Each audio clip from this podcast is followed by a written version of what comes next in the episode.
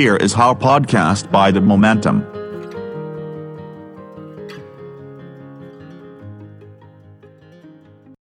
สวัสดีครับ กลับมาพบกับ Here is How นะครับ โดย The Momentum อีกครั้งหนึ่งนะครับ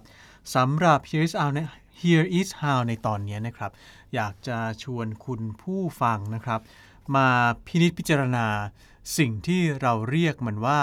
ภาษีนะครับ ตอนนี้เนี่ยน่าจะถึงช่วงเวลาใกล้ ๆ กับการที่เราจะต้องเออเสียภาษีกันแล้วนะครับ ก็คือจะต้องทำภาษียื่นแบบแสดงรายการภาษีอะไรต่างๆ ซึ่งหลายคนก็อาจจะนั่งงงอยู่กับการคำนวณ แล้วก็อาจจะถามตัวเองครับว่า ภาษีเนี่ยมันคืออะไรแล้วก็ภาษีเนี่ยจริงๆแล้วเนี่ยมันมีไว้ทำไมครับ เรื่องของภาษีเนี่ยนะครับจริงๆแล้วมันมีความคิดเห็นหลากหลายมากนะครับมันมีคำพูดของฝรั่งที่ว่า taxation as theft หรือว่าการเก็บภาษีเนี่ยมันเป็นเหมือนกับการปล้นเหมือนกันนะครับคำถามก็คือว่าการเก็บภาษีเนี่ยมันเป็นการปล้นจริงหรือเปล่านะครับ แล้วถ้าหากว่ามันเป็นการปล้นเนี่ยก็แล้วเราจะมีภาษีหรือว่ายอมเสียภาษีไปทำไมในเมื่อคนจะมาปล้นเราเนี่ยนะครับ อันที่จริงเนี่ยต้องบอกกันก่อนนะครับว่า การเก็บภาษีเนี่ยมันไม่ใช่ความจริงสากลอะไรสักอย่างหนึ่งนะครับที่ทุกคนเกิดมาแล้วจะต้องทำแบบนั้น แต่ว่าการเก็บภาษีเนี่ยเป็นแค่แนวคิดหนึ่งในการมองภาษีเท่านั้นนะครับ การเก็บภาษีเนี่ยก็เหมือนเรื่องต่างๆ ทั้งหลายในโลกเนี่ยเพราะว่ามีทั้งคนที่สนับสนุนเห็นด้วยนะครับ คนที่เห็นแบบกลางๆ เออเสียก็ได้ไม่เสียก็ได้นะครับ แล้วก็คนที่ไม่เอาการเก็บภาษีเลยนะครับ จริงๆคำพูดที่บอกว่า taxation as theft เนี่ยนะครับ เป็นคำพูดที่มีนัยยะแบบปรัชญาการเมืองนะครับ หลายแบบที่มีความเห็นร่วมกันในเรื่องนี้เนี่ยแฝงอยู่นะครับ อย่างเช่น ปรัชญาการเมืองในแบบที่เรียกว่า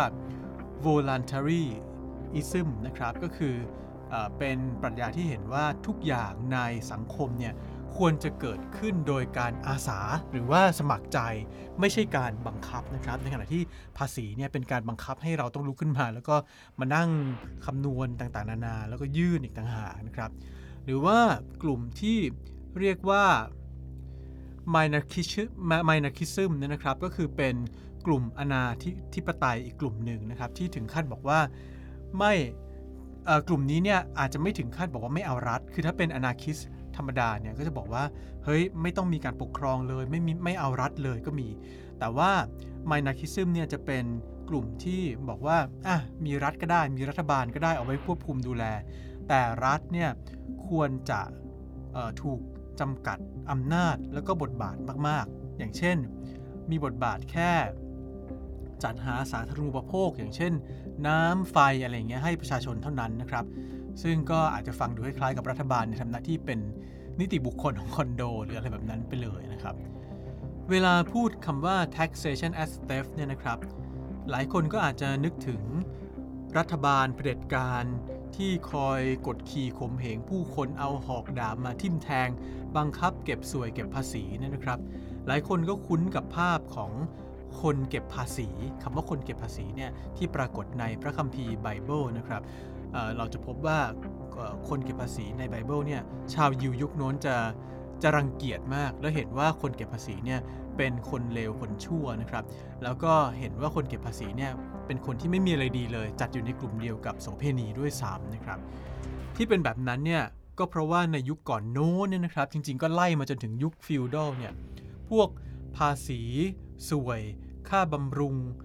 แล้วก็อะไรอื่นๆ ที่ปรากฏอยู่ในประวัติศาสตร์เนี่ย ล้วนแต่เป็นการเก็บจากคนจนทั้งนั้นนะครับ เพราะฉะนั้นเนี่ยภาษีในยุคโบราณจึงไม่ใช่อะไรอื่น นอกจากสิ่งที่รีดจากคนจน เพื่อนำไปบำเรอ ขุนนาง หรือกษัตริย์ หรือพระนะครับฝรั่งเนี่ยบอกว่า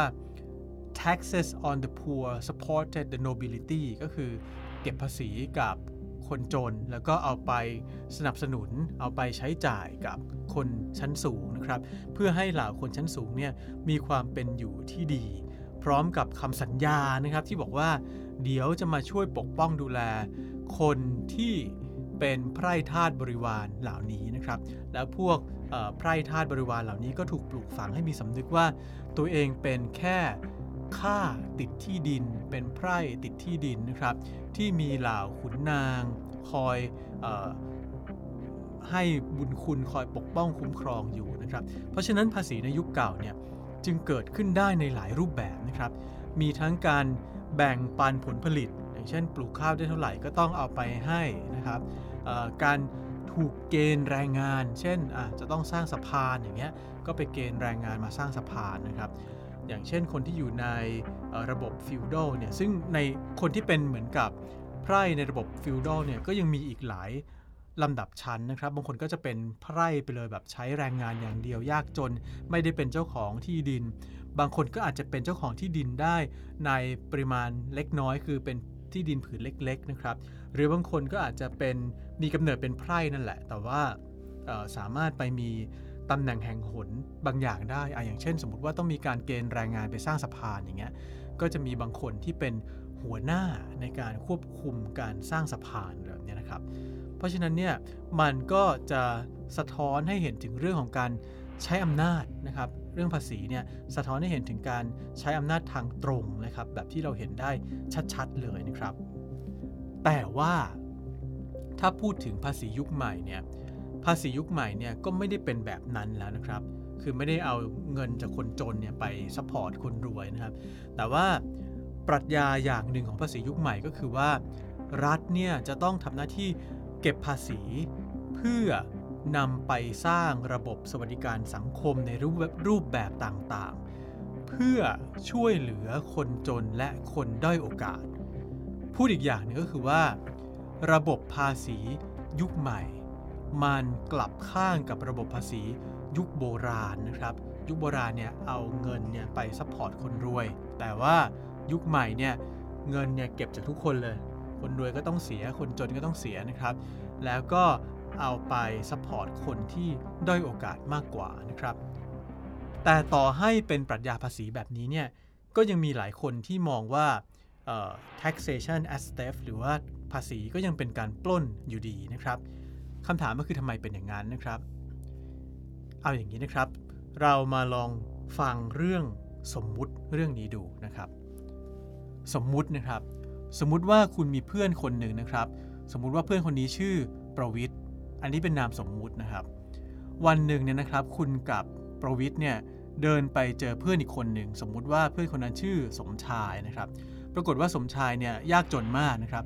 เขาทำอะไรก็ไม่ประสบความสำเร็จสักอย่างนะครับ ทีนี้คุณก็สงสารสมชายมาก และคิดว่าควรจะเอื้อเฟื้อเผื่อแผ่ให้สมชาย คุณก็เลยหยิบเงินออกจากกระเป๋าส่งให้สมชายไปพันบาทนะครับ แล้วคุณก็หันไปมองหน้าประวิทย์นะครับ ปรากฏว่าแดดมันร้อนไปหน่อย ประวิทย์ก็เลยยกมือที่ใส่นาฬิกาขึ้นบังแดดทำให้คุณไม่เห็นแววตาของประวิทย์คุณก็เลยบอกไม่ได้นะครับว่าประวิทย์คิดยังไง แต่ที่คุณรู้นะครับก็คือ ประวิทย์เนี่ยยกมือขึ้นมาบังแดดอยู่อย่างนั้นนะโดยไม่ยอมลดมือลงมาหยิบกระเป๋าสตางค์เจียดเงินที่ประวิทย์มีมากมายนะครับ เอาไปให้สมชายบ้างนะครับ ทั้งที่ใครๆก็รู้ว่าประวิทย์เนี่ยรวยจะตายไปนะครับคำถามก็คือว่า แล้วเราจะทำยังไงกับอิตาประวิทย์นี่ดีครับ คุณอาจจะรู้สึกว่าโหทำไมไอ้เจ้าประวิทย์นี่มันขี้เหนียวอย่างนี้วะ คุณอาจจะหวานล้อมแกมบังคับ แต่ประวิทย์ก็ยังเฉยนะครับ ในที่สุดคุณก็เลยใช้กำลังบังคับประวิทย์เพื่อหยิบเงินออกจากกระเป๋าประวิทย์เอามาให้สมชายนะครับ แต่คำถามก็คือว่า แม้เป็นความปรารถนาดีอยากจะช่วยสมชาย หรือคนจนคนด้อยโอกาสโดยทั่วไปเนี่ยการทำอย่างนี้เนี่ยถือเป็นการปล้นประวิทย์หรือเปล่านะครับ หรือถ้าหากว่าลองขยายให้มันใหญ่ขึ้นมาอีกนิดนึงนะครับ คราวนี้ให้คุณกับประวิทย์เนี่ยเดินมากับเพื่อนรวมแล้ว 10 คน พอมาเจอสมชายเนี่ยคุณอยากช่วยสมชายนะครับ ก็เลยขอให้เพื่อนๆช่วยกันโหวตว่า คนทั้งกลุ่มเนี่ยควรจะช่วยสมชายหรือเปล่า ปรากฏว่า 7 คนโหวตว่าควรช่วย ผลลัพธ์ก็คือ ทุกคนต้องควักกระเป๋า เอาเงินมาช่วยสมชาย รวมไปถึงประวิทย์และคนที่ไม่ได้โหวตด้วยนะครับคำถามก็ยังเกิดขึ้นมาอีกว่า ต่อให้ผ่านกระบวนการโหวตที่เป็นประชาธิปไตยแล้วก็ตามเนี่ยแต่มันต่างอะไรกับการที่คุณใช้กำลัง บังคับประวิทย์ตั้งแต่ต้น แต่ว่ามันเป็นการบังคับด้วยระบอบที่ต่างกันออกไปเท่านั้นเองนะครับ ดังนั้นเนี่ยแม้ว่าในกระบวนการเอาเงินจากคนทั้งหลายเนี่ยไปจัดสรรต่อเนี่ยแม้ว่าจะยังไม่ได้มีกระบวนการทุจริตอะไรเลยระหว่างทางนะครับ คือเงินที่เก็บมาจากตัวคน 10 คนเนี่ยแล้วเก็บจากประวิทย์ด้วยจากคุณด้วยเนี่ยแล้วเอาไปให้สมชายแบบเต็มเม็ดเต็มหน่วยเนี่ยนะครับ นักการนักปรัชญาการเมืองบางสายก็ยังมองว่าภาษีมันก็เป็นการปล้นอยู่ดีนั่นแหละนะครับ ทีนี้เราลองนึกดูนะครับว่า ถ้าหากว่าเรื่องแบบเดียวกันเนี่ยเกิดขึ้นในสังคมประเภทด้อยพัฒนานะครับ ที่มีการโกง มีการช่อฉน มีการคอร์รัปชันอยู่ตลอดเวลา หรือเกิดในสังคมประเภทที่เป็นเผด็จการที่คนทั่วไปตรวจสอบไม่ได้นะครับ แล้วเวลาพอเอาเงินไปแล้วเนี่ยก็มีคนแบบแอบแบบ มิดเมมนะครับ เอาเงินที่ควรจะให้สมชาย เอาใส่กระเป๋าตัวเอง เวลาส่งเงินผ่านกันละ่ะ อันนี้มันจะไม่เป็นการปล้น ซ้อนปล้น หลอกหรือนะครับ ทีนี้ถ้าเกิดว่าเเราอยู่ในประเทศที่มันเป็นแบบนี้เนี่ยเราก็อาจจะรู้สึกว่ามัน เป็นมีความเฮงซวยหลายชั้นเหลือเกินนะครับ เพราะว่าแค่ลำพังการเก็บภาษีเนี่ยนักปรัชญาการเมืองก็บอกอยู่แล้วว่า มันอาจจะนักนักปรัชญาการเมืองบางคนนะครับ ก็บอกอยู่แล้วว่า มันอาจจะมองได้ว่าเป็นเหมือนกันถูกปล้นก็ได้นะครับ แต่ว่าถ้าหากว่าเรายอมรับว่าอะเสียภาษีก็ได้เนี่ยในที่สุดก็อาจจะยังถูกปล้นอยู่ดี แต่ว่าเป็นการปล้นด้วยการโกงนะครับ ซึ่งหลายคนถ้าเกิดว่าต้องอยู่ในสังคม แย่ๆแบบนี้เนี่ยก็อาจจะรู้สึกขับแค้นใจ ไม่ค่อยอยากจะเสียภาษีเท่าไหร่เพราะว่าไม่รู้ว่าจะจ่ายภาษีให้กับสังคมที่มันเสงเครงแบบนี้ไปเพื่ออะไรนะครับ อย่างที่บอกนะครับว่า ภาษีสมัยก่อนกับภาษีสมัยนี้เนี่ยมันไม่เหมือนกันนะครับ ภาษีสมัยก่อนเนี่ยก็คือประชาชนผู้คนเนี่ยเป็นเหมือนไพร่ท่าติดที่ดินนะครับ ถ้าเราคิดแบบนั้นเนี่ยเราก็จะเห็นว่า ภาษีเนี่ยไม่ใช่อะไรอื่นนอกจากเงินหรือผลผลิตที่คนจนต้องจ่ายเอาไปบำเรอคนรวยนะครับ แล้วคนรวยเนี่ยก็จะค่อยเอื้อเฟื้อให้คนจนได้ พออยู่พอกินตามอัตภาพอย่างเจียมเนื้อเจียมตัวเจียมกะลาหัวอะไรก็แล้วแต่นะครับ อยู่ในที่ดินของคนรวยและคนมีอำนาจเหล่านั้น แล้วก็ไม่ต้องถูกอัศวินของขุนนางในเมืองข้างเคียงบุกมารบ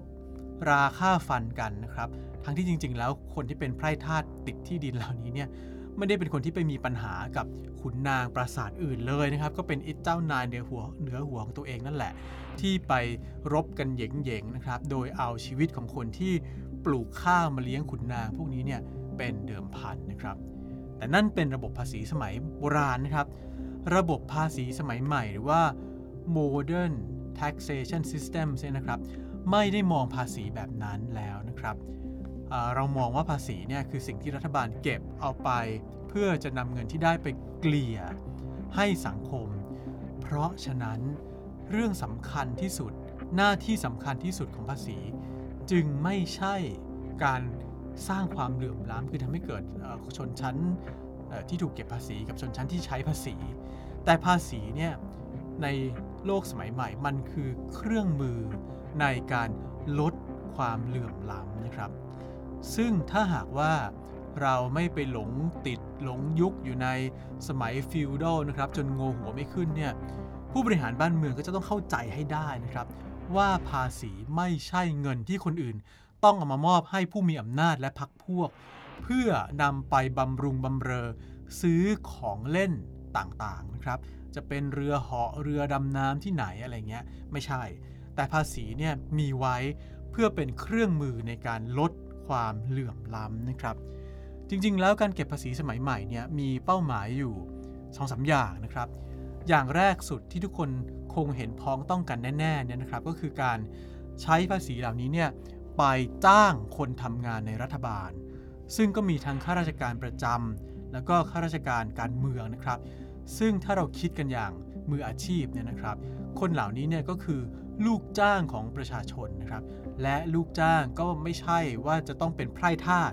แล้วก็ไม่ได้เป็นเจ้าขุนมูลนายด้วย เพราะฉะนั้นลูกจ้างเหล่านี้เนี่ยก็ไม่ได้มีฐานะต้อยต่ำหรือสูงส่งไปกว่าประชาชน แต่ว่าเป็นคนจริง ๆ ก็เป็นประชาชนด้วยกันนั่นแหละ แต่ว่ามีหน้าที่ในการทำงาน เพื่อรับใช้ผู้คนเพราะว่าได้เงินเดือนเนี่ยมาจากภาษีนะครับ เป้าหมายของการเก็บภาษีอีกแบบหนึ่งก็คือการนำเงินภาษีเหล่านี้เนี่ย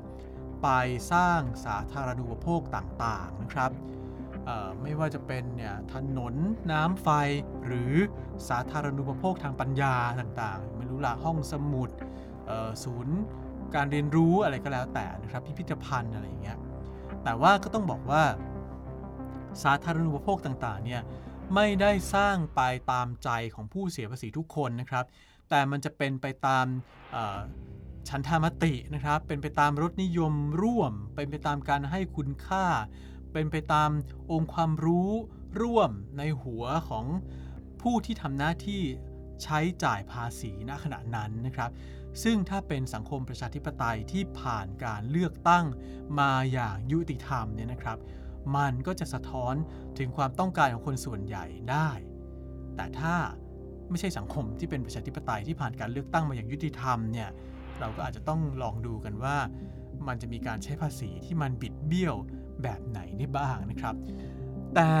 อย่างไรก็ตามนะครับ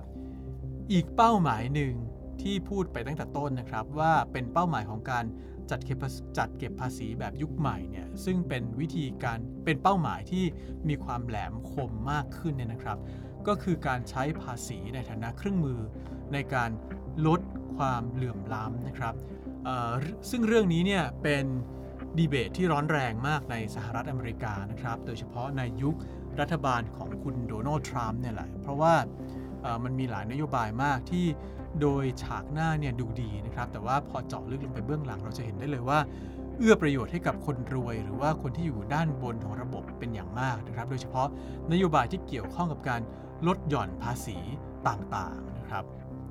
ทีนี้เรามาดูเรื่องของภาษีว่ามันมีแบบไหนในบ้าง เรื่องนี้น่าสนใจมากนะครับ เพราะว่าเราเนี่ยจะคุ้นเคยกับภาษีแบบเดียวเลย ก็คือภาษีที่เรียกว่าภาษีก้าวหน้า หรือว่า progressive tax นะครับ ภาษีที่เก็บในอัตราก้าวหน้าเนี่ยเราจะคุ้นเพราะว่าอะยิ่งมีรายได้มากเท่าไหร่เนี่ยก็ยิ่งจ่ายภาษีมากเท่านั้นนะครับ แต่ว่าจะบอกว่า progressive tax เนี่ยเป็นแค่หนึ่งใน 3 แบบของภาษีเท่านั้นเอง อีก 2 แบบที่เหลือนั้นนะครับก็คือภาษีแบบที่เรียกว่า ภาษีสัดส่วนหรือ proportional tax นะครับ อันนี้เนี่ยถึงแม้ว่ามันจะใช้คำว่าสัดส่วนเนี่ยแต่จริงๆ คือการเก็บเป็นสัดส่วนเท่ากันทั้งหมดนะครับ ตัวอย่างของภาษีประเภทนี้ก็คือ ภาษีมูลค่าเพิ่ม ที่ไม่ว่าจะรวยหรือจนก็ต้องจ่าย 7%เท่ากันหมดนะครับ ซึ่งในบางประเทศก็มี 5%นะครับ แต่บางประเทศก็อาจจะเป็น 10%ก็ได้นี่นะครับ ก็คือยิ่งใช้จ่ายมาก ก็ยิ่งต้องเสียภาษีแบบนี้มาก เพราะฉะนั้นเนี่ย มันเลยใช้คำว่า proportional tax ก็คือใช้มากก็เสียมากนะครับ แต่ก็มีคนวิจารณ์นะครับว่า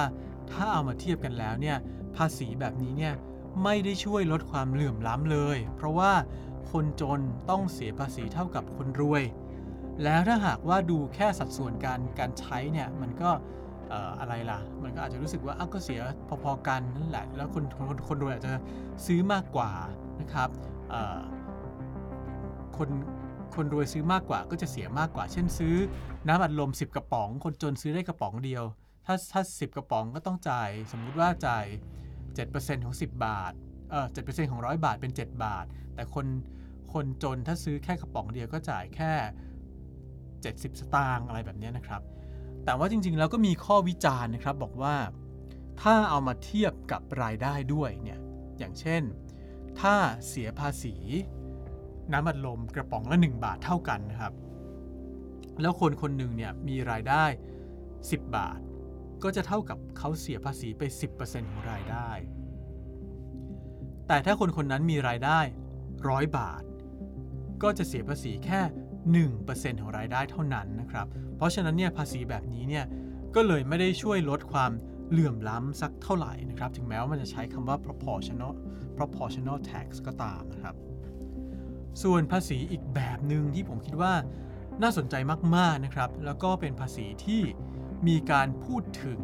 และถกเถียงกันมานานนะครับ แต่ว่ายังไม่เคยมีการใช้กันอย่างเต็มรูปแบบเสียทีนะครับ ก็คือภาษีที่เรียกว่า ภาษีถดถอยหรือ regressive tax นะครับ หรือในบางที่ก็เรียกว่า negative income tax นะครับอะเรามีภาษีก้าวหน้านะครับ หรือ progressive tax ละ มีภาษีที่เป็น proportional tax ละ ถัดมาก็คือภาษีถดถอยก็คือภาษี regressive tax ซึ่งก็ตรงข้ามกับภาษีก้าวหน้านะครับ มันเป็นยังไงภาษีถดถอย ถ้าเป็นภาษีก้าวหน้าเนี่ยคนที่มีรายได้มากก็จะต้องเสียมากใช่ไหมครับ แต่พอเป็นภาษีถดถอยหรือภาษีติดลบเนี่ยไม่ได้แปลว่า แค่มีรายได้น้อยแล้วจะเสียภาษีน้อยเท่านั้นนะครับ แต่ในบางประเทศเนี่ยจริง ๆ ประเทศไทยเราก็เป็นแบบนั้นเหมือนกันก็คือ คนที่มีรายได้ต่ำกว่าระดับที่กำหนดเนี่ยจะไม่ต้องเสียภาษีเลยนะครับ แล้วก็ยิ่งไกลไปกว่านั้นอีกก็คือว่า ในหลายประเทศ แล้วก็หลายข้อเสนออย่างเช่น ข้อเสนอของนักเศรษฐศาสตร์คนสำคัญของโลกนะครับ อย่างเช่นมิลตันฟรีดแมนเนี่ยเขาเสนอว่า ถ้าใครมีรายได้ต่ำลงไปอีก คือต่ำมากๆเนี่ยเกินขีดกำหนดบางขีดเนี่ยก็ควรจะต้องจ่ายภาษีแบบติดลบ หรือพูดอีกอย่างนึงก็คือว่า รัฐเนี่ยกลับจะต้องเป็นคนที่จ่ายเงินให้คนเหล่านี้ แทนที่จะไปเก็บจากเขาด้วยซ้ำไปนะครับ ซึ่งก็แน่นอนว่า ข้อเสนอนี้เนี่ยถูกโจมตีแน่ๆเลยจากคนที่บอกว่า เฮ้ยถ้าอย่างนั้นก็ไม่มีใครทำงานเลยสิ เพราะทุกคนก็คงอยากนั่งงอมืองอเท้ารอให้รัฐจ่ายเงินให้ทั้งนั้นนะครับ แต่ว่ามันมีการคิดโมเดลภาษีแบบนี้เอาไว้แบบละเอียดละออมากมายหลายแห่งเลยนะครับ เพื่อหาว่าอัตราที่รัฐควรจะจ่ายออกมาเนี่ยเป็นเท่าไหร่ จะได้ไม่ไปกระทบกับแรงจูงใจในการที่คนจะทำงานนะครับ หรือว่าควรจะนำภาษีถดถอยแบบนี้เนี่ยไปประกอบเข้ากับอัตราภาษีแบบอื่นๆ ยังไงบ้าง เพื่อให้เกิดผลลัพธ์ที่ดีที่สุดออกมานะครับ แล้วนอกจากภาษีพวกนี้แล้วที่ว่ามาแล้วมีก้าวหน้าถดถอยอะไรพวกนี้แล้วเนี่ยนะครับพวกนี้เขาเรียกว่าเป็นภาษีเงินได้นะครับ ก็คือไปดูว่าเรามีรายได้เท่าไหร่ แล้วก็เอามาเสียภาษีกันนะครับ นอกจากนี้แล้วเนี่ยก็ยังมีภาษีอีกรูปแบบหนึ่งนะครับ อันนี้ก็คือภาษีที่ใช้เพื่อลดความเหลื่อมล้ำของคนได้แน่ ๆเลยนะครับ อันนี้คือภาษีภาษีที่เรียกว่า ภาษีมรดกหรือภาษีที่ดินนะครับ ภาษีมรดกก็คือ inheritance tax นะครับ ภาษีที่ดินก็คือ estate tax ซึ่ง2ออย่างนี้ไม่ได้ต่างกันมากนะครับ เพราะคำว่า estate tax ก็หมายถึงภาษีที่ประเมินจากทรัพย์สินของ ผู้ตายนะครับ ส่วน inheritance tax คือภาษีที่ประเมินจากผลประโยชน์ที่ทายาทได้รับนะครับ ซึ่งไม่ต้องบอกก็คงจะรู้นะครับ ว่าการเก็บภาษีแบบนี้เนี่ยช่วยลดความเหลื่อมล้ำได้ตั้งแต่ต้นทาง เพราะมันทำให้คนเริ่มต้นชีวิตด้วยต้นทุนที่มีระดับพอๆกัน ไม่ใช่ว่ามีใครได้มรดกมากมายมหาศาลนะครับ ก็จะได้เปรียบคนอื่นในสังคมมากเกินไปนะครับ เพราะฉะนั้นเนี่ย ภาษีจึงเป็นเครื่องมือ ลดความเหลื่อมล้ำได้ด้วยเหตุผลต่างๆ เหล่านี้นี่เองครับ คุณผู้ฟังทราบไหมครับว่า เลขานุการของวอร์เรน บัฟเฟตเนี่ย เสียภาษีในอัตราที่มากกว่าเจ้านายของเธอคือตัววอร์เรน บัฟเฟตซึ่งมีเงินมากมายมหาศาลเนี่ยทำไมถึงเป็นแบบนั้นนะครับ เรื่องนี้อธิบายได้ง่ายมากเลย เพราะว่าวอร์เรนบัฟเฟตเนี่ยมีรายได้ส่วนใหญ่มาจากการค้าหลักทรัพย์นะครับ พูดง่ายๆก็คือว่ามีรายได้มาจากการ ซื้อขายหุ้นนั่นแหละ เพราะฉะนั้นเนี่ยเขาจึงเสียภาษีที่เรียกว่า capital gains tax นะครับ ซึ่งในอเมริกาเนี่ยจะเป็นภาษีที่มีอัตราต่ำกว่าภาษีเงินได้ที่มาจากเงินเดือนครับ ฟังดูแล้วไม่ค่อยยุติธรรมเท่าไหร่ แต่ว่าในไทยก็เหมือนกันนะครับ ถ้าคุณไปอ่านกฎเกณฑ์และการกำกับของคณะกรรมการกำกับหลักทรัพย์เนี่ยเขาจะบอกเลยว่านักลงทุนเนี่ยมีหน้าที่ต้องเสียภาษีอากรตามกฎหมายให้ถูกต้อง แต่ถ้าไปดูว่าถ้าได้กำไรจากการซื้อขายหุ้นนะครับนักลงทุนต้องเสียภาษีอากรเท่าไหร่เนี่ยคุณจะพบว่าข้อกำหนดก็คือว่า ถ้าเป็นบุคคลธรรมดา จะได้รับการยกยกเว้นภาษีที่มาจากไอ้เจ้ากำไรจากการซื้อขายหุ้นนะครับ นั่นแปลว่าไม่ว่าจะซื้อขายหุ้นกี่แสนล้านบาทเนี่ยถ้าได้กำไรมา ก็ไม่ต้องไม่ต้องจ่ายภาษีเลยนะครับ มีแต่รายได้จากเงินปันผลเท่านั้นที่ต้องจ่าย แต่ถ้าเป็นเงินปันผลที่มาจากกิจการที่ได้รับการส่งเสริมการลงทุนหรือ BOI เนี่ยก็ไม่ต้องจ่ายภาษีอีกเหมือนกันนะครับ เพราะฉะนั้นเนี่ยมันเลยเป็นข้อยกเว้นแบบที่เหมือนกับจะพาเราย้อนกลับไปในยุคฟิวดอลยังไงชอบกลนะครับ เพราะว่าคนอย่างที่บอกว่าคนจนเนี่ยเล่นหวยคนรวยก็เล่นหุ้นนะครับ เพราะฉะนั้นมันจะมีข้อยกเว้นว่าเออถ้าได้ได้เงินมาจากการซื้อขายหุ้นเนี่ยก็ไม่ต้อง จ่ายภาษีเลยนะครับ แล้วแม้กระทั่งคนที่ไม่ได้เล่นหุ้นโดยตรงเนี่ยนะครับก็ยังสามารถซื้อกองทุนบางประเภทเนี่ยเพื่อนำไปลดหย่อนภาษีได้อีกนะครับ จะเห็นได้เลยว่ารัฐไทยเนี่ยสนับสนุนส่งเสริมการเล่นหุ้นเนี่ยค่อนข้างมากเลยนะครับ แล้วถ้าหากว่าคุณไม่สนใจเรื่องพวกนี้นะครับ คุณบอกว่าโอ้ยฉันไม่ใช่สัตว์เศรษฐกิจ ฉันไม่อยากจะสนใจเรื่องพวกนี้หรอก ก็แปลว่าคุณก็ต้องจ่ายภาษีไปเต็มเม็ดเต็มหน่วยนะครับ อย่างเช่นถ้าเกิดคุณเป็นพนักงานที่มีรายได้จากเงินเดือนอย่างเดียวเนี่ยเชื่อว่าเป็นไปได้นะครับ ว่าคุณจะเสียภาษีในสัดส่วนที่มากกว่าเจ้านายของคุณที่รายได้หลักมาจากการซื้อขายหุ้นในตลาดหลักทรัพย์นะครับ ซึ่งก็เข้าข่ายเดียวกับวอร์เรนบัฟเฟตกับเลขานุการของเขาเนี่ยไม่มีผิดนะครับ เพราะฉะนั้นเนี่ยจะเห็นได้นะครับว่าในด้านหนึ่ง แม้ปรัชญาภาษีจะบอกเราว่า เราควรใช้ภาษีเป็นเครื่องมือลดความเหลื่อมล้ำเนี่ยนะครับ แต่ในอีกด้านหนึ่งเนี่ยการเก็บภาษีก็ถูกกำหนดมาจากคนที่มีอำนาจนั่นแหละนะครับ แล้วคนจนก็ย่อมมีอำนาจน้อยกว่าอยู่เสมอ เพราะฉะนั้นเนี่ยในหลายสังคม คนจนก็เลยกลายเป็นผู้แบกภาระภาษีที่มากยิ่งกว่าคนรวย ก็เลยทำให้ปรัชญาภาษีเนี่ยนะครับ มันย้อนกลับไปอยู่ในยุคโบราณอีกครั้ง นั่นก็คือว่าคนจนกลายเป็นผู้แบกคนรวยเอาไว้บนบ่า ทั้งที่สังคมที่เจริญแล้วเนี่ยไม่ควรจะเป็นอย่างนั้นนะครับ เพราะฉะนั้นเนี่ยเรื่องภาษีมันก็เลยมีความซับซ้อนย้อนแย้งของมันอยู่ไม่น้อยนะครับ ในสังคมที่เจริญแล้วแล้วก็สามารถถกเถียงกันได้อย่างกว้างขวางลึกซึ้งเนี่ยการพูดว่า taxation as theft เนี่ยก็เลยจะมีการ เถียงกันไปได้เรื่อยๆนะครับ แล้วก็พยายามจะพยายามหาหน้าที่ เพื่อที่จะทำให้ภาษีเนี่ยสามารถไปทำหน้าที่ช่วยเกลี่ยกระจายสมดุลทางเศรษฐกิจ แล้วก็ลดความเหลื่อมล้ำสร้างสรรค์สังคมให้มันดีขึ้นได้ในหลายมิติ แต่ในสังคมที่มีแต่หัวขโมยเนี่ยนะครับ ที่คอยดักปล้นเงินของผู้คนทั่วไป ตั้งแต่อำนาจที่ต้นน้ำจนกระทั่งถึงเศษเงินที่ปลายน้ำเนี่ยภาษีอาจจะไม่ใช่อะไรอื่นก็ได้นะครับ นอกจากการ จ่ายสวยให้กับอภิมหาระบบทุจริต ที่มีการช่อชนในทุกระดับประทับใจเลยทีเดียว แล้วก็ยังอาจเป็นระบบที่อาศัยอยู่ในโลกยุคเจ้าขุนมูลนาย ที่คิดว่าตัวเองมีบุญคุณต่อผู้คนด้วยซ้ำไปนะครับ เพราะฉะนั้นถ้าเกิดว่าใครบังเอิญโชคร้ายไปเกิดในสังคมแบบนี้ขึ้นมาเนี่ยนะครับคำถามที่ว่าแล้วภาษีมีไว้ทำไมเนี่ยก็อาจจะไม่ต้องการคำตอบอะไรเลยก็ได้นะครับ นอกจาก ก้มหน้าก้มตาทำงานแล้วก็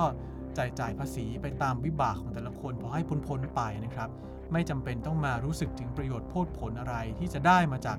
การก้มหน้าก้มตาจ่ายภาษีเลย ปีแล้วปีเล่านะครับ จนกระทั่ง ตายไปนะครับในในที่สุดของชีวิต แบบนั้นก็ฟังดูเศร้ามาก ๆ เลย แต่ว่าชีวิตของคนจ่ายภาษีก็เท่านี้จริงๆนั่แหละครับ จบละ ติดตาม Here is How Podcast by The Momentum นะครับ ได้ในหลายช่องทางนะครับ ไม่ว่าจะเป็น podcast ของ Apple นะครับ Spotify หรือช่องทางแพลตฟอร์มอื่น ๆ แต่ว่าถ้าจะให้สะดวกที่สุดนะครับ ก็คลิกเข้าไปดูใน Facebook ของ The Momentum ครับ